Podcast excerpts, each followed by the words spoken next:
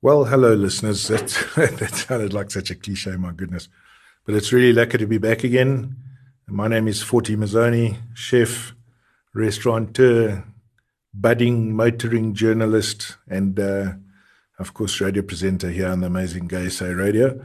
Um, today's uh, show is called Forti on Food. It's a regular slot I do, and we talk about all matters food. We listen to some lekker music, and hopefully, I don't bore you too significantly.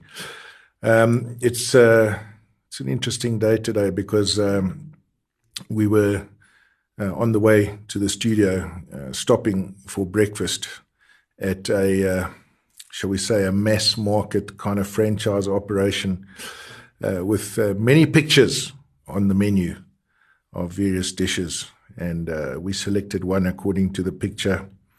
And this very, very sorry, very sad looking toasted sandwich arrived had been completely crushed into about the thickness of a, you know, really small finger. And um, any resemblance to anything on the menu was wholly coincidental. And I was just like thinking to myself, you know, there's got to be a, a reason. Can we sue these people? I mean, a, this is misrepresentation. And uh, isn't that uh, the amusing thing? We uh, tend to go to all these franchise places and then we just get the very, very worst. And that's what made me decide today on the way to the studio that uh, that's it we need to support independent operators. We need to support people that are looking after families, they're looking after their partners, they're creating good in the community. They often buy locally from the community. They like to support their local businesses. And uh, unlike these big franchise operations, which tend to buy from great big central kitchens with the massive sort of corporate owners of these franchises making huge kickbacks from various suppliers, and then actually, in a sense, screwing their own franchisees because putting massive markups on these. And uh, which brings us to the next point. And, you know, why are restaurants so expensive? I get asked these questions on a daily basis. And uh, I think it's something that we must explore. We must really look at this and let uh, you, the very wise and knowledgeable, and uh, the listenership, which really for most restaurateurs, the gay market is an absolutely essential, essential market for us. And just to let you have greater insight into why food costs what it does today and uh, also for your budding restaurateurs out there, or the restaurateurs here and amongst the audience, uh, reliefs that they uh, can hear uh, the words that they want to espouse themselves to you, the listeners. But uh, in the meanwhile, let's uh, grab some beautiful music, and I'll be back just after this song.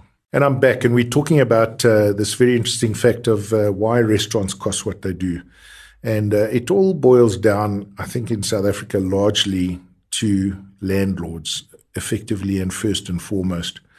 The problem is to get uh, for restaurateurs to get good space and to get space where they can get passing feet that are accessible to our client base and that offer good parking and so on. We're normally stuck to going centers, and the centers today charge scary rentals.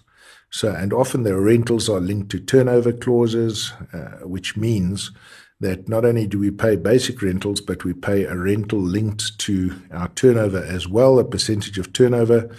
So often, for many restaurateurs in this current economic cataclysm, it uh, almost feels like you're working for the landlord instead of working for yourself.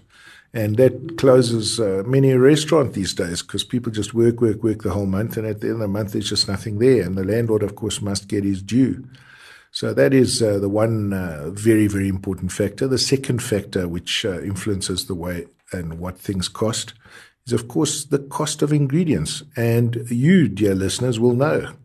If you walk into, and I'm going to use that colloquial example of Woolies, you walk into a Woolies today, you walk out with two bags of shopping, and it's like a couple of grand. It's ridiculous. So if you think about it and you're buying that piece of salmon at Woolies and it's costing you 120 Rand for a piece of decent salmon, well, I've got news for you. Us restaurateurs are paying the same price because if you're a restaurateur who's independent, who cares for the health and of your customers and obviously for the quality of your food, And I think a lot of independent restaurateurs have got a lot of integrity in as far as this is concerned. We really do care about putting the best quality ingredients on your plate. So we're paying the same thing. And, you know, then we've still got to cook it. We've got to pay for the rent of it, the staff to prepare it, etc., etc., etc. So you'll understand that if today a restaurant is operating at what we call a food cost of more than 35%, and generally speaking, all of us do, we're not actually making money. The, the correct ratio should be the cost of the food, and these all the restaurant models say this the cost of the food should be around a third of the cost of the dish to compensate for all the other expenses. So you and I both know that at the moment, with our Mickey Mouse money, the Rand, um, the cost of ingredients is just through the roof. Every little item on that plate. Today, if you're dealing with uh, a restaurateur with integrity, with, with honesty, uh, he won't be serving you margarine on the plate. You'll get real butter in your lemon butter sauce. He's uh, going to try and attempt to use organic fruit where possible, including lemons or decent vegetables. He's going to serve your dish with at least one lovely starch of your choice. Uh, or generally speaking, we do a starch presentation for you know designed to go with different dishes. And then, of course, uh, most people enjoy a little salad on the side or some vegetables, and all those things add up. And so if you're paying for that piece of salmon and a couple of vegetables, and, and once you've added it in, 150, 160 Rand for yourself at home, well, then it's perfectly understandable when restaurateurs are charging 300 Rand for that dish. And uh, this is what I don't understand. People can't expect and, and must understand, cannot expect to pay the same as what you pay in the supermarket because that is what we're buying it for ourselves. So that's a key factor. Another very important factor is the increasing cost of labor in this country, but this is something which I believe is inevitable. Obviously, we had a gross, gross imbalance uh, in this country in that labor, I really, really believe were, were exploited. I mean, exploited is really the only word for it, um, which has left a number of cultures in its wake. And uh, I'm going to discuss um, that question straight after this musical break. Enjoy the music. So, we're dealing with the question of exploitation of workers in the hospitality industry. And I, I think this is a, a, very relevant question, not only in as so far as what it uh, uh, contributes towards the cost of your dish, and the dishes these days in restaurants are expensive, but in as far as the fact that this is, was inevitable.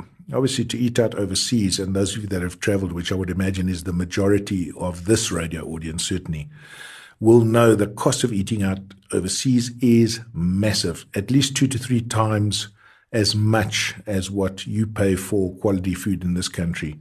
And uh, a large component of that is the cost of labor. And the reason is uh, overseas, of course, uh, labor is paid um, a living wage, the going rate. In South Africa, we had the unique situation whereby, as a kind of legacy of apartheid, I guess, um, we had large proportions of the population being distinctly paid or underpaid.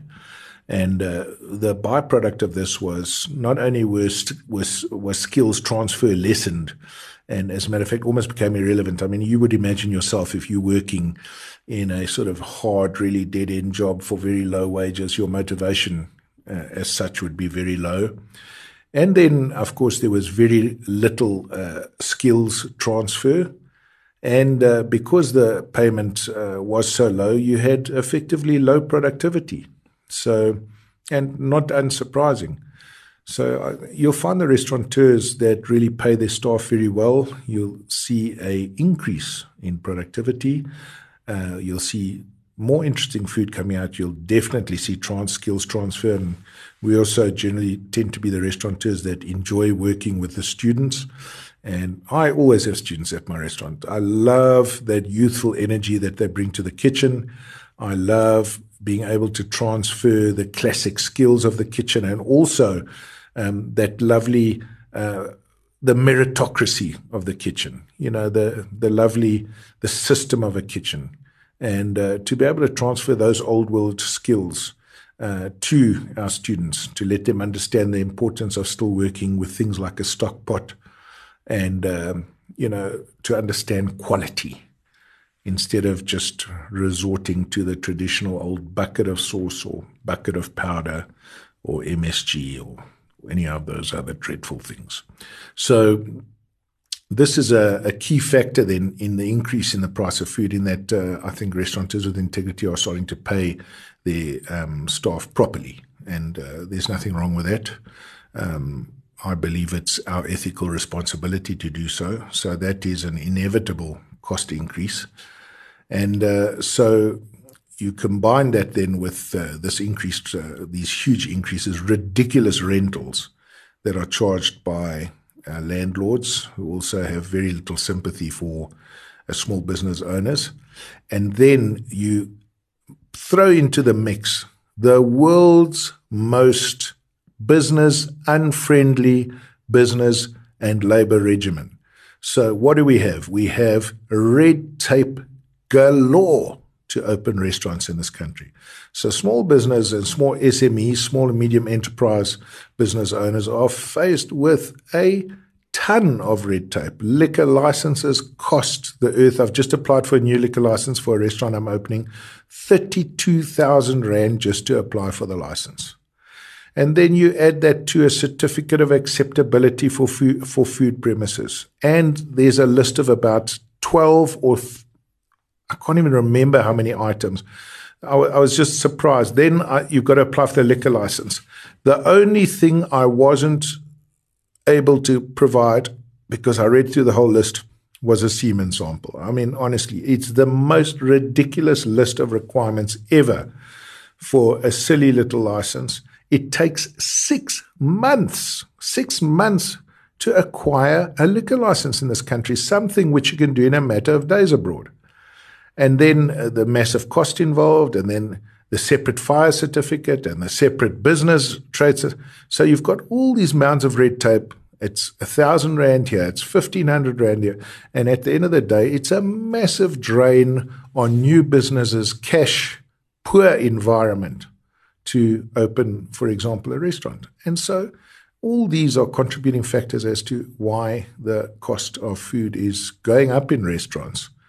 But uh, I really want to assure you, listeners, and all of you that have friends in the restaurant business can assure you that the margins are now minuscule in the restaurant business because of all these extraneous factors which uh, contribute to um, to the food cost, the cost of putting that food on your plate. And of course, the fact that we still eat cheaper here and, and certainly much higher quality than many of the countries one can visit uh, in this country.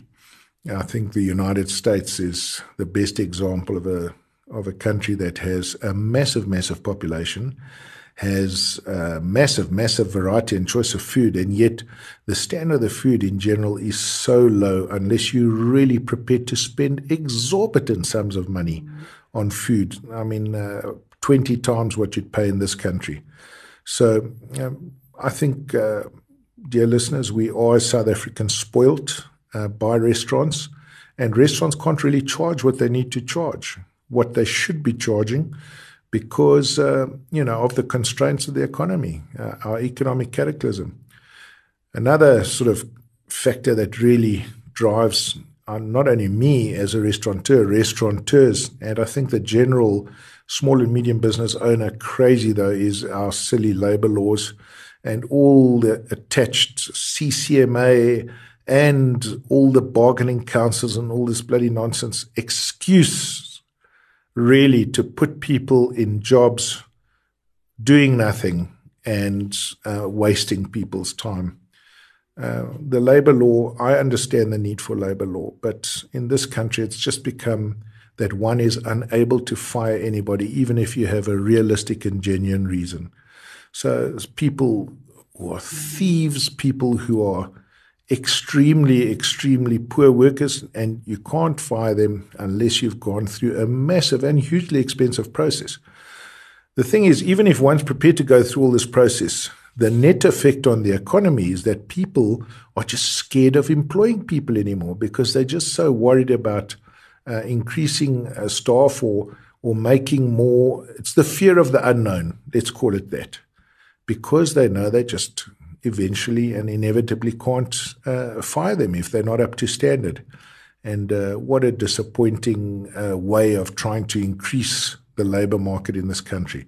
I think the deregulation of the labor market is an essential key, not only in the restaurant industry, but in the you know the whole economy. It's the key to opening up and increase, um, or certainly one of the keys, probably the most important key in uh, expanding the labor market and opening up new employment possibilities. Because there's no doubt that the SME sector, uh, of which tourism is a major you know, tourism has become South Africa's major export. The bottom line is tourism is more important than mining. It's more important than any of the other businesses. South Africa is now a tourist destination. It's an international tourist. It's an international gay tourist destination. Cape Town, certainly the most important gay tourist destination in the world. And uh, I think if one wants to really explode the that sector, one really has to get rid of a lot of this red tape. And uh, of course, for people coming from abroad, South is paradise. I mean, the cost of accommodation and food here really, really very low. Let's uh, listen to some music, and uh, I'll uh, come back with some more interesting information. Hi, everybody. It's me again. I hope I'm not boring you too severely. I hope you're enjoying the music. I'm having fun here for a change, just uh, presenting the show without guests and just getting some stuff off my chest about uh, about the cost of eating out in this country. Very interesting thing, of course, is the reviews that appear on uh, various social media channels about restaurateurs. And I really want to say one important thing. I think that before one writes a review on a social media channel, you must just remember that it's not just the restaurant that you're pulling down, but you're also affecting the livelihoods of all the people at that restaurant. Uh, that being said, uh, you know, it's, it's totally unacceptable to have very, very poor service or poor food in the current environment, especially uh, bearing in mind it costs a lot of money to eat out, and uh, we're not a wealthy nation. So it's important to, you know, talk the truth. And um, I saw a review this week appearing about uh, my restaurant in particular. And we have so many beautiful positive reviews. I I kind of become spoilt. But uh, this particular review happened to say that uh, the food is homely, like pub grub, and I expected fine dining. You know, and then this brings the question of expectations uh, to and to a very sharp and and uh, uh, valid point and that is that uh, one must also go to restaurants with the correct expectations. So, if you want to go to a restaurant and expect um, very, very elaborate presentations, um, the so called molecular gastronomy style, exquisite looking plates of food, plate art, and then certainly, you know, restaurants like Mosaic or the Test Kitchen or La Colombe or um, there's a, a, lovely restaurant in Pretoria called Fermier. Those are the type of places which you can go to and expect that because that is the nature of what they produce. Um, you go there for that particular experience. But uh, if you're going to an Italian restaurant, even a so called Italian fine dining restaurant, you must expect Italian fine dining, which is um, a very classic take on the most authentic dishes brought somewhat up to date, certainly in a contemporary mode. But you know, there's when a grill is a grill, or you know, a plate of prawns, you must look at what ingredients have been used in the dish. So look also at the provenance of what you're receiving on your plate. Uh, is the restaurant using the finest grass fed organic beef available, which is massively expensive, which comes from just one farm, or are they using just normal conventional feedlot beef grain fed beef. All those are factors which must affect how was your welcome. Do, do you feel ultra welcome? Or, um, you know, people must have this association with fine dining of being expected to be patronized when you, you come in, you know, almost made to feel unwelcome and the staff almost doing you a favor to sit you down. That is certainly not fine dining. That is the exact opposite. That is, uh, I think the essence of fine dining is in your welcome, in the fact of how hospitable you feel, in the quality of your crockery and cutlery, certainly in the care that your restaurateur has taken with the interior of his restaurant. Is it spotless? Is it beautiful? Is there art? Is it different? Um, has he taken a lot of care with his bathrooms? Are they clean? Um, can you see into his kitchen? Is his kitchen clean? Are his staff well behaved and polite and uh, friendly, but without being, you know, uh, I think they, they must never ever cross that boundary of being over familiar with customers. And then, of course, uh, my pet hate, and I know the pet hate of a lot of people who go into restaurants, being addressed as guys. Hi, guys, how can I help you? You know, and that is uh, in in a smart environment. It's just unacceptable. It's uh, hello, sir, hello, madame, and um, gentlemen or ladies.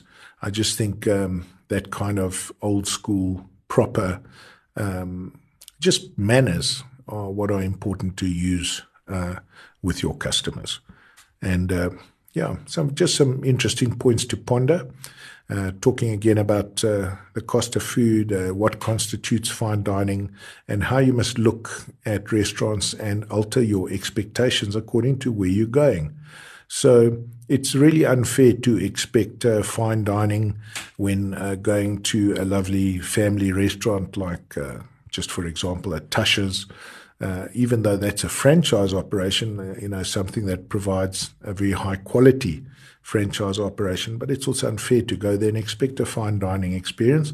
It's uh, fine quality food in a family environment, friendly, more relaxed, more casual, more rustic. And um, so when you approach those reviews, I think always bear in mind and, and keep that at the back of your mind that your expectations of what your dining experience were going to be are relevant to where you ate out. Uh, with that uh, point mulling in your head, some more music. Uh, that brings me to the last section of uh, today's show. And uh, what I thought we'd do is just discuss for a few minutes uh, what's new, what's happening. we've seen um, a couple of months ago the Eat Out Top 20 award come out. And the question is, how relevant are those anymore? Um, the discussion has become uh, very, very heated amongst restaurateurs and uh, certainly amongst the eating public because, uh, especially up here in the Transvaal, uh, Gauteng, former Transvaal area, I think there's always been this perception that um, here in Gauteng we unfairly ignored compared to the Cape because the majority of the reviewers and the publications that are involved with restaurant guides are based down there. And um, of course, you know, arguably you can always say that uh, the bucks are up here in Gauteng and people, you know, are not shy to to spend them in restaurants. And so we see um, the growth of of really mega restaurants uh, up here that still offer, I think, a very fine quality of food. And then we have some exceptional exceptional fine dining restaurants up here as well. And uh, so, you know, I think Gautengers feel a little bit, to, for want of a better word, that wonderful Afrikaans word, afgeskep, um, compared to uh, restaurants down in the Cape. So how relevant are these awards anymore? Um, and this is the question. So that's uh, very, very much on everyone's minds at the moment.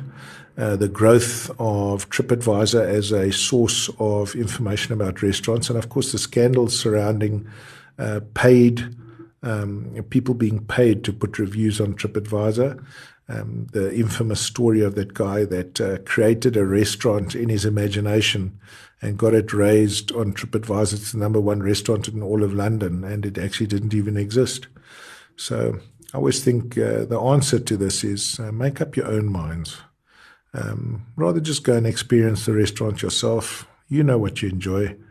And uh, yes, it's all very well to use these guides as a guide, but uh, at the end of the day, make up your own mind. Um, quite a, uh, a difficult uh, week for senior chefs in South Africa this week uh, with the death of Linus, uh, a very senior member of our chef community. Um, and uh, a member of many years standing of the uh, Brigade Blanche, and uh, certainly a very senior member of the chef community.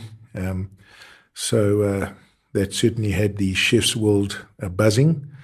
And uh, Jean Pierre Ziegenthaler, 45 years, absolutely stellar career in the chef's business, retiring this week, off to the greener pastures of enjoying his family uh, that will all reach one day. So, another one of the big old school chefs buying out of the trade. But lots of exciting new chefs coming through, lots of exciting new restaurant op- openings coming through.